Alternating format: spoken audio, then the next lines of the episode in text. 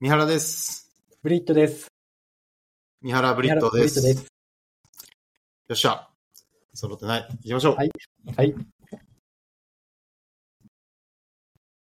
どんな感じですか今日は。今日、今日はですね、あのー昭和の頃になんかハマってたものとか、心に残っているものとか、懐かしいものとかを話す回です。それって、昭和の時ってのは生きてる時ってことですか昭ま和あのそうですね。と当はいは然、自分たちがリアルタイムでこうなんか、ああ僕ちなみに最後の昭和の世代なんですけど、大丈夫ですかねえ え、つまり、が、昭、平成元年生まれってことですえっと、そうです。僕の世代って、僕の代って昭和63年と昭和64年と平成元年がいる年なんですよ。ああ、あ、そうか、すご。そう、が学年に3つあるんですよ。たまに64年のやついるんですよね。へえ、すごいっすね。 365分の10とかなんで全然違和感はないんですけど。まあまあまあ、そうですね。学年に1人はいますね、多分。ああ。いや、僕は昭和58年なんで、なまあ、もう、もうす、もうすぐ、あれですね、小学校に上がったタイミングで平成なので、はいはい。だから、あれですね、そうですね。まあ、昭和というか、し昭和と平成初期ぐらいまで見てもいいかもですね。まあ、90年代前半って感じですかね。そうそうそうう、ん。そうですね。90年代前後ぐらいですね。いいですね。そう。だ、だ何せ、もうそう、80年代の初めの方とか僕生きてないので、はいはい。話しようがないと。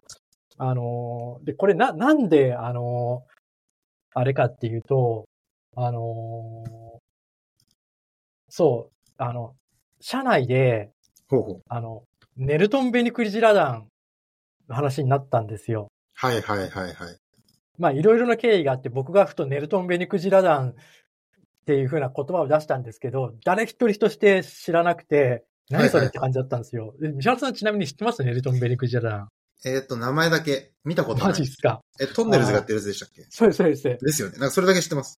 そうそう。あれ、そもそも、割とだから、あの、三原さんの世代よりも下って、そもそも存在自体知らないんですよ。まあそうでしょうね。聞いたこともないっていう感じですね。多分、あれだと思いますよ。僕の学年でも知ってる人いない確率全然あると思います。ああ、いや、マジ僕衝撃的で、いや、割とあんま差ないじゃないですか、都市的に、ね、三原さんと。まあまあまあ、そうですね。あれ 5, 5個、6個でしたっけまあでも一回り違うのか、そう、それだと。あれブリッジさん何年生まれでしたっけ僕、ご80昭和58年です、ね。じゃあ5個差か。はい。まあ、5個さ、5個ってでかいのか、あの頃。はいや、僕ね、大人になって思うんですけど、い。 5個差って大人になったタイミングだとちっちゃいんですけど、はいはいはい。ちっちゃい時の5個差って結構でかいんですよね。ああ、なるほど。だからやっぱ知ってる音楽が結構変わる傾向はありますね。あ、知ってるってかなんだろう。一番、小1の時の音楽とかってやっぱね、5個差があるんで全然違うってのがある。なるほど、なるほど。で、ネルトンが知らなかったと。そうそうそう。ちちょっとそれ衝撃を受けて、だだから、あのーちょっと待ったとかっていう風なのを言っても、全然、何それって感じで、ちょっと待ったは知ってます なんか、それも聞いたことあります。あ大どんでん返しとか。ハイドンデン返しはわかんないですね。ああ。それってなんか告白するときに他の男の人とかがちょっと待ったって止めるやつでしたっけそうそうそう、そうです、そうです。で、その番組の流れ的に、その、あの、そういうふうな、その、なんだろう、やりとり、男女のやりとりをこう追跡してるので、ああ、この人とこの人はくっつくだろうな、みたいなのがもうコンセンサスとして生まれちゃってるわけですよね。そこの告白タイムの前に。ああ、なるほど、なるほど。なんか、あれですね、多分時代が変わった時の相乗りみたいな感じですかね。た、多分そうなんですけど、でも僕、相乗り見てないので、全然わかんないんですよね。いや、実はね、僕も見てないんですよ。まあ マジ多か。分僕世代なんですけど、全く興味なくて。ああ、だから多分、相乗り、そのネルトン、相乗り、えっと、テラスハウスでしたっけた、多分、そういう流れですよね、多分、系譜としては。た、多分。うん。うん、だなんかお、すごい、どんどんおしゃれになってるか、イメージはありますね、それ。うん、確かに。おしゃれですね。うんなるほど。えだって、あの、めっちゃネルトの時って、あの、タカさんとかがいじるんですよ。素人の参加者を。ああ、いじってそそう。で、しかも、その、出てくる人が、ななんか、いや、僕の勝手なイメージなんですけど、テラハ、テラスハウスとかとなると、なんかもう、慣れたような感じの人たちになってるような気がしていて、う。うんうん。素人感がだいぶ薄薄い感じがししちゃってるんですね。見たことないんですけど。あーあー、でも確かにモデルの卵みたいな人多いですよね。あ、そうそうそうそう。多分。そうそう。もうネルトンの頃ってもう本当なんか素人っぽいっていうかまあ明らかに素人なんでしょうけど、あれやらせなしの。ふんふんふん。っていう感じなのが面白かったなって思ってますと。 はいはい。なるほど。そうな、なんか三原さんもありますなんか、その昭和でなんか心に残ってるみたいな。なんなんですかね。昭和じゃないんですけど、完全に。はいはいはい。ちっちゃい時にも見てて、すごく覚えてて面白いなと思ったのは、あの、スポーツマンナンバーワン決定戦ですかね。え、なんすかそれ。え、なんで知らないんですかえ、年末によくやってたじゃないですか。あの、ケイン小杉とかが飛び箱飛ぶやつですよ。あ、あのーあ、え、あれ、あれ、あれなんか、あー、思い出した。池谷直樹とか。そう、あれなんか番組名が、あ、ある、あの、レギュラーつか毎週やってましたよね、あれ。なんかね、いや、僕がよく見てたのは、まあよくっても1年に1回しかないんですけど、半年に1回とか。はいあはいの芸能人とかが。集筋まって。肉番付あ、筋肉番付ではなく、ではない。はいはスポーツマンナンバーワン決定戦みたいな。い。えー、それ知らないっすわ。マジですか年末何してたんですか逆に毎年。見ます。ちっちゃい頃、あれですよ、あの、金ちゃんの仮装大賞。はいはい。あれ面白いですかあの、小学、子供の時は面白いですけど、最近大人になってから見たらうん、全然面白くないですね。なるほど。か、隠し芸で すね。あ、渋いの見てますね。やっぱりブリッツさん相変わらず。いや、そうですか。僕、ちっちゃい時から面白くないと思って見てなかったですよ。マジですか仮想大賞も、かはい隠し芸も。スポーツマンナンバーワン決定戦見てました。へえ。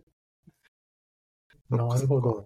そう、それでケイン小杉とか池谷直樹っていうなんか有名な選手がいるんですけど、金メダリストですよね。あ、多分ね、それの弟じゃないかな。あ、そうなんですか。おお兄ちゃんが金メダリストの池谷、な、直樹池谷幸雄さんか。あ、そうだそうだ。あ、金じゃなくてどうかも。で三、谷さん。はい池谷直樹さんは弟で、はいは彼はその、この番組で有名になったんですよね。い。へ飛び箱を一番高く飛んだ。え。へえ。で、ケイン小杉がずっと勝ってたんですよ。その、スポーツマンナンバーワン決定戦毎年。はいはいは全く見たことないですかちなみに。い。いや、マジで、存在を知らないですよ。じゃあすごい簡単に説明すると、はいはい。まあ、飛び箱が一番最後なんですけど、それまでにこう、短距離走とか、ほうあと重い、こう、樽みたいなのどこまで飛ばせるかとか、ほうほうまあ、要は瞬発力とか筋力とかを全部こう、総合的に点数をつけていって、で、総合点で勝った人が優勝みたいな賞なんですね。へえ。それが大体年末にあるんですよ、毎年。はいはいはい。で、芸能人だけやるパターンと、スポーツ選手が集まるパターンがあるんですけど、ほうほで、ケイン小杉は芸能人の中だと最強みたいな。うほうへえ。ケイン、ケイン小杉わかりますよねいや、あの、めっちゃ好きですよ、ケインコスギ。本当ですか逆に、ケンコ杉が好きでスポーツマンナンバーワン決定戦見てないっていうのが、まあ、結構違和感があるんですけど、他に出てましたっけ彼。 いや、あの、ま筋肉番付とか出てたような気がするんですよね。筋肉番付って確かにありましたね。なあれ、それが何なのかがちょっとあんまり覚えてないんですけど。ああ。あの、確かにケンコ杉も言ったな、これ。まあまあ、いずれにしてもですね、そのスポーツマンナンバーワン決定戦でケンコ杉が大活躍していて、で、多分勝ちすぎててつまんなかったんで、池谷直樹っていう最強の資格が現れるんですよ。はいはまあ、要はお兄ちゃんが池谷幸雄選手い。はなので、まあ、運動神経めちゃくちゃ良くて、多分、まあ、体操でも相当結果を出してきた選手で、で、うん飛び箱を信じられないぐらい高く飛ぶんですよ。は今までケイン小杉が最強だったんですね。いは二十何段とか飛んでたんですけど、確か。い。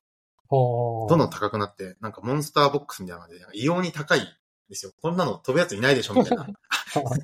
ありえない高さをなぜか飛ぶっていう年末に。で、池谷直樹選手が、まあ、一番高く飛んだっていう、っ感じですねていうのがすごい記憶に残ってますね。ちっちゃい頃の番組へえ。まあもちろん他にもあったんでしょうけど、パッと出てきたのは、それですね。ああ。あと、それで、この話の流れで言うと、僕実はテレビ見なくなった理由があって、逆にこれ面白くないっていう方なんですけど、はいはい。結構ね、これ僕のあの、精神的な成長というか、その考え方にすごい影響を与えたエピソードなんですけど、はい。小学校の時って、まあ、結構みんな同じ番組見るじゃないですか。まあ、それは学校で話したいですもんね。そうそうそう。学校で話すためにみんな同じ番組見るじゃないですか。はいはいはい。で、今でも覚えてるんですけど、あの、なんだっけ。お笑い番組で、笑う犬の冒ああ険、うっちゃんなんちゃんの。そうそうそうそう。あれ、ブリッツさん見てましたえっとね、あれは見てなかったんですよ。あれの前の、はいはあの、やるならやらねば見てました。やる、やるならやらねば はい。うっちゃんなんちゃんのやるならやらねば。それわかんない です。逆にわかんないです。なるほマジどっ。すか。ははまあ、えっと、小学校高学年の時に、い。はいはい。まあ学校でこう話すために、もう毎日テレビを見るっていうのが僕習慣化してたんですよ。はいはいまあ多分みんなそうだと思うんですけど、当時。はい。携帯もないしで。で、笑う犬の冒険を見たんですけど、はで、がみんなが学校であれ面白いよねって話してるんです よ。い。はで、残念ながら僕は何回見ても、 何回見ても全然笑えなくて、い。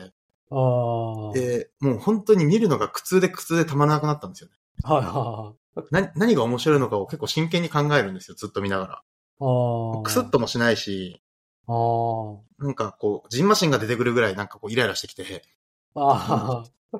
でそこから僕はテレビを見るのをやめました。マジっす実か。は笑う犬がきっかけですか。笑う。うのがきっかけで、あ、もうなんかみんなに合わせてテレビ見るのってアホらしいなと思って。ああ。そう。そこ以降僕実はだからテレビほとんど見てないんですよ。人生において。ああ。マジっすか。だからある意味、すごくいいきっかけというか、いいのかわかんないけど。うん。ある意味ターニングポイントでした。別にう雲南が嫌いってわけじゃないんですよね、別に。いや別にうっちゃんなんちゃん嫌いとかではないですよ。ええただなんか。かあの笑いのセンスがなんか僕に合わなかったのかな、多分。ああ。うん、今見たら面白いのかもしんないですけど、当時は何も面白くなくて。ああ。と、トンネルズの皆さんのおかげですとか見てましたいや、見てないですね。多分世代がちょっと違いますね、それ。ああ、そうか。じゃあ、新藤聡とか春は来ないって言われてもわかんないですよ ね。いや、全然わかんないですね。なるほど。僕あんまりお笑い見ないんですよ。ああ好。きだと思うんですけど、ハマったら。うんそんなに見てないんですよね。なるほど。そう、だからある意味これは押し込まれからの脱却経験なんですよ、僕の中で。ああ、 なるほど。はい。脱却なんですね。なんかみんなが見てるから見なくちゃいけないみたいなものを、から逃げられたというか、ああ。なるすごい ほど僕の中では記憶に残ってますね。この一件は。あ人に合わせなくなったっていう。あ。あの、えそれでその、今出た、あの、皆さんのおかげですね、ちょっと押し込まれがあってですね、僕。お押し込まいれいっってすねいうか、完全に僕が悪いっていうのはわか、あの、今となっては完全に僕が悪いんですけど、はいはい。あのーその、みあのみ皆さんのおかげですの中で、めっちゃ僕好きなコーナーがあって、さっき言った、あの、春が来ないっていうやつが、それなんですけど、うんうん。あのーなんていうか、あの、は春よ来いっていう、あの、NHK の朝ドラがあったんですよ、当時。うんうん。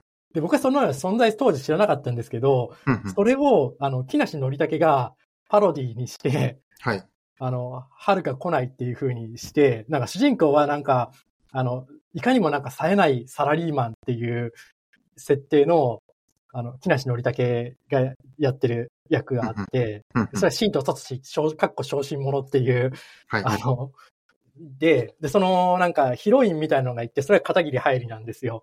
うんうんで、毎回ほんとしょうもないなんか、あの、失敗をやらかして、で、最後なんか松戸由由美の春よ来いっていうのを、あの、と当時その、春よ来いで使われてた、あの、曲流しておしまうっていうやつなんですけど、当時の僕はめちゃくちゃそれが好きで、はいはいはい。マジしょうもないんですけど、うんうん。で、それ好きすぎて、で、ある時、なんか、小学校6年だか5年の時に、なんか、あの、なんか、クラスの、なんか、どういう、あれだったかわかんないんだけど、あの、せ先生がなんか、各班に分かれて、あの、紙芝居を作りましょうとか、わけわからん企画をしだして、先生が。うんうんうん。で、そこで僕は、あ の、なんだろうな、とりあえずなんか、あの、何をやるかはよくわかんないけど、あの、人を集めたんですよ。その、僕が班長になって。班長懐かしい。そううんうリんリーダーになってそののを集めたんですよ。うんうん。で、それで僕がリーダーだからっていうことで、勝手に、よし、春は来ないをか、あの、ちょっともうパクって、春がこんだべをやりましょうってことで押し切ったんですよ。ほうほで、みんな、あの、乗り気なやつと乗り気じゃないやつが中にいるんですけど、まうんあ、その、ハンでやる以上はそれやらなきゃいけないってことで、押し通して、で、その、完全にその、春が来ないをパクった紙次第をやったんですけど、あの、一部の、で、実際それで当時、あの、紙芝居やったんですけど、みんなの前で。一部の男子からめっちゃ刺さったんだけど、大部分の女子とかから、あの、めっちゃ不評で、うんうん。その、なんか、あの、感想を言い合う、なんか、紙芝居やったのにいちいち感想を言い合うみたいな感じになってて、そこでめっちゃ叩かれたんですよ。 はいはいはい。で、あの、あれです。 一緒にやった班のみんなからも、これは僕が勝手に、あの、なんだろう、あの、一人で企画して、こう、あの、勝手に、あの、強引に進めたんだ、みたいな感じに言われて。うんうん。で、それで僕はちょっと、あの、あの、悲しいというか、まあでもしょうがないとはその時も思ってたんですけど、そんなことが始まったって感じですね。なるほど。それ何年生ぐらいですか、ちなみに。 5、6年ですね、確か。あまあでもありがちですよね。なんかこういうのって、なんか何かあのやるときに集まって、その、その時そのリーダーみたいなのが好き、ハマってるやつに無理やりみんなを従う、あの、つなんだろうな、付き合わせるっていう。はいはいはい。確かになんか、しょ5、6年の頃って一番いろんな影響を受けやすい、受ける時期そうな気そうがし そまうす。そう。そうそう。で、こういうの、だから、そういうのに、なんか自分のやりたいことをみんなと一緒にリードするのって難しいなっていうのを思い知ったわけですね、この時。うーん。うん。で、その時僕はリーダー向いてないんだろうなって思いましたよ。 はいはいはい。リーダーシップって難しいですよね。なんか、僕も、こう、そんなにリーダーっていうポジションにつくことなかったんですよ、正直。はいはちっちゃい時ずっと。いはい。結構やりたい放題やるタイプだったんで、はいはそれこそ班長で思い出しましたけど、小学校の時も、なんか僕が高学年になった時に、いはい。家からこう学校までみんなで歩いていくみたいなのがあったんですけど、あ、集団下校。あ、集団登校か高な。校か。はいはいはうんい。僕が廃止したんですよね、僕の地域は。え、マジっすか 廃止というか、あの、まあ、家からめっちゃ近かったんですよ、そもそも。あ学ー校まで。徒歩3分ぐらいなんで、はいはい。これみんなで行く意味ないよねって言って、はいは1年生からいはい。順番に。だからもう自由に行こうぜって言って。で、僕は友達と普通に行くっていう。ああ。あの、上級生としてあるまじき、こう、対応とかをしたりとか、なんか、そんなに、なんか、リーダーシップっぽいリーダーシップ取った記憶はないんですけど、でもなんいやか、うん、僕も一緒ですよ、集団登校。本当ですかで、でも僕が変えたんじゃなくて、僕はもうガン無視して、はいあの、これ走った、あ僕あの、なんか、い2キロぐらいあったんですよ、学校まで家から。はいはい。遠かったんですけど、走った方が効率的でしょって言って、そんなん無視して、後ろで走ってずっとバーって行っちゃったんですよ。受けます。そうそう。そう。まあでも、なんだろうな、やっぱ大人になって、いろんな人と話したりとかして、やっぱリーダーシップっていうのは全然鍛えられるものだし、まあ求められる状況によって変わるっていうことがよく分かったんで、なるほど。まあ意識的にやれば、多分誰しもができるものだと理解しましたね。ぎスキルですね、あれは多なるほど。分。うん、先天的なものっていうよりもちろん先天的になんかリーダーシップっていうかなんだろうな、中心になれる人っていると思うんですけど、うんうんうん。それが必ずしもこう仕事とか目的意識を持った集団の中で結果出せるかっていうとまた別な気がしますね。ああ、うんそうですね。だって起業家になるような人って多分、めっちゃみんなから好かれるリーダーって感じの人そこまで多くないと思うんですよね、正直。うんうんうん。むしろどちらかというとこう邪険に扱われてきたみたいな人も結構いる気がしていて。そうですね。うん。まあだからいろんなタイプがいるんだなっていう風に気づきましたね、大人になって。なるほど。うん、僕の勝手な予想ですけど、前澤さんは、そのはいはい小学校の頃から、こう周りからもうリーダーみたいな感じで持ち上げられたんじゃないかと思ってます。ああ、でしょうね。あ、三木谷さんもそうだと思いますよ。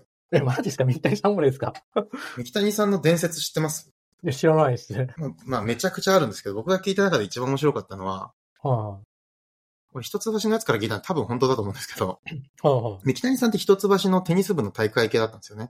あ、はで、一橋のテニス部ってなんか練習が厳しいことですごく有名らしくて、あ、はい。で、毎年、そのめちゃくちゃこう練習した後に OB が来て、お前らぬるいみたいな感じで叱る、なんか行事というか伝統があるらしいんですよ。はでも三木谷さんがキャプテン首相の時は、練習が厳しすぎて、あ、はい。 OB が、ちょ、もうちょっとしなくてもいいんじゃないみたいな風に言ったみたいなの聞きましたね。ええそんな。いや、三木谷さんは多分昔からそういうガリガリだ、ゴゴリゴリの、なんだろう、こう首相って感じだと思うんですよはあ、なるほど。うん。まだ多分、孫さんとかは違いますよね。イメージですけど。あー違うと思うような気がしますね。うん。まあまあいろんなタイプがいますよね。そうですね。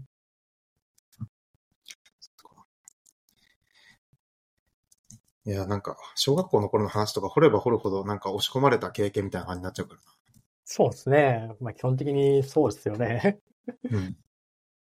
うん。あ、そうだ、そうだ。あと、あの、ゲームの方、ゲームとかややってました、当時。やってましたよ。マジですかじゃあ、あの、国尾くんって知ってますく、くにおくんはい。いや、わかんないです。え、国尾くん知らないですかなんだっけ、それ。え見たらわかるかも。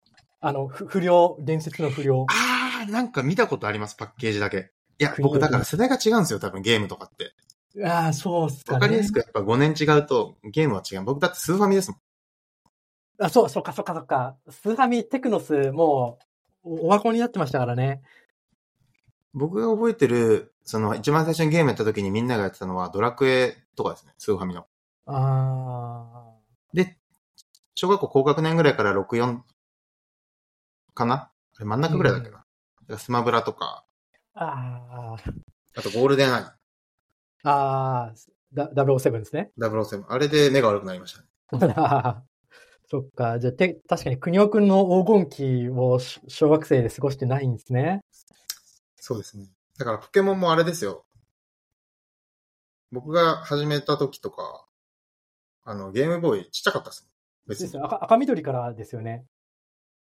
赤緑からかな確かそう。で、僕はね、か買ってもらえなくて遅かったんですよ。確か。ああ、僕が初めて買ったゲームボーイはなんかちっちゃい、なんだろう。ちょっと、なんか、新しいやつ出たじゃないですか、ゲームボーイの。ミミニの後に、ポケット、ゲームボーイポケミッニト。かあなミミニかな多分ミニを一番最初に買いましたね。あや最初のやつやたらでかいじゃないですか。ー、でかいっすね。なんかはし、なんかべ、弁当箱ぐらいのなんか。そうそう。た炭酸電池4本入れて、うん。あれでめちゃくちゃ僕、あの、サガ2やりまくりましたからね。うん。サガ2とか言われてもわかんないですよね。いや、ごめんなさい、わかんないです。あの、ササガ、サガ1、サガ2って、あの、ゲームボーイとして名作の RPG があって、ワ1はラストボスが神なんですよ。一言神って書いてあって、えー、なんか中東で問題になりそうですね。その神なんですよ。で、あの、バグがあって、チェーンソーで切り刻めるんですよね。で一撃死です。 え、 何それその、それ、なんで伝説あ、それが面白いってことですかそのそのか神がチェーンソーで一撃、しかも最後のラスボスが一撃死っていうのも面白くて、やばいですね。大問題になりますよ、今。そうですね。 まあ、当時は笑い話というか、なネタにされてましたけど。なるほど。いやー、やっぱ国尾くん知らんか。割と、そう、社内でも国尾くんの話しても誰もついてこれないんですよいねや。だって僕が知らないなら僕より年下の人絶対知らないですよ。そうですね。うん。あー、悲しいっすわ。 うん。もうだからそれで言うとさっきの話の続きですけど、ゲームもだから小学校6年生以降やんなくなったんですよね。え、マジっすか。いや、なんか、ももうなんか吹っ切れちゃって、うえなんかあんまり面白くと感じなくなってたんですよ、途中ぐらいかー、えら。ただまあみんなと遊ぶときにやっぱどうしても家の中に行ったりとかするじゃないですか。ー、はいはいはで、い。そういうときにやるんで、なんかまあ、流れされてやってたんですけど、あー、まあ中学校ぐらいになったら、まあ人の家に遊びに行く機会も減るし、あー、 なんか自然と何もしなくなりましたね。あー。なんか、その何もしない時間をもっと有効活用できてたら、人生変わってたのかもしれないですけど。いや本当に何もせずそうにそはいそんなことをあの考えて動いてる子供とか嫌じゃないですか。 まあ確かに。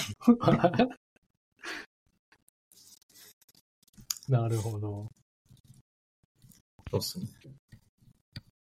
こんな感じですかね。そうですね。なんか、全然でもこういう系の話、ひたすら喋れます ね。そうですね。ネタに困ったら、またやるかもしれない。そう。いや、あの、あの、なんか、あの、リップで国尾くん知ってる人いたら、三原ブリットのアカウントに、あの、リップしてほしいっすわ。国尾くんについて。そう、国尾くんの時の思い出エピソードみたいなのを一緒に、あの、入れてほしいですね。ああ、いいですね。国尾くんについて語りましょう。ちょ僕もリツイートするとき、あの、あれですよ、エピうん国尾くんエピソードをリツイートします。ああ、いいですね。皆さんマのジ好き国だ尾っくたんん。ですよ、国尾くん。なるほど。うんあ、そういいそですう、トレトレトレカの授業やるじゃないですか。僕は、はいはいそう当時、国奥のトレカがあって、ええで、当時めちゃくちゃ集めてたんですけど、今はもう手元になくて、あれ、持ってる人いたら売ってほしいっすわ。え、そうやって高く売れてるんですか国尾くんカード。いやいや、今、多分、す多分出回らないので多分相場つけられてないと思うんですよ。はいはいはい。見たことないです、オークションとかでも。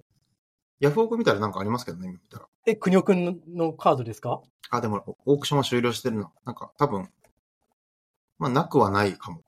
か、あれ確かカードダスのシリーズから出てるはずで、くにおくんの。うんうん。なるほどですね。多分まあ、ブリットさんの世代の人にはめちゃくちゃ刺さるうん、そうですねエピ。ソードですね。国尾くん。わくにおくん。かりました。じゃあ、国尾くん知ってる人は、ぜひ、コメントお願いします。はい。はい。では、また次回。失礼します。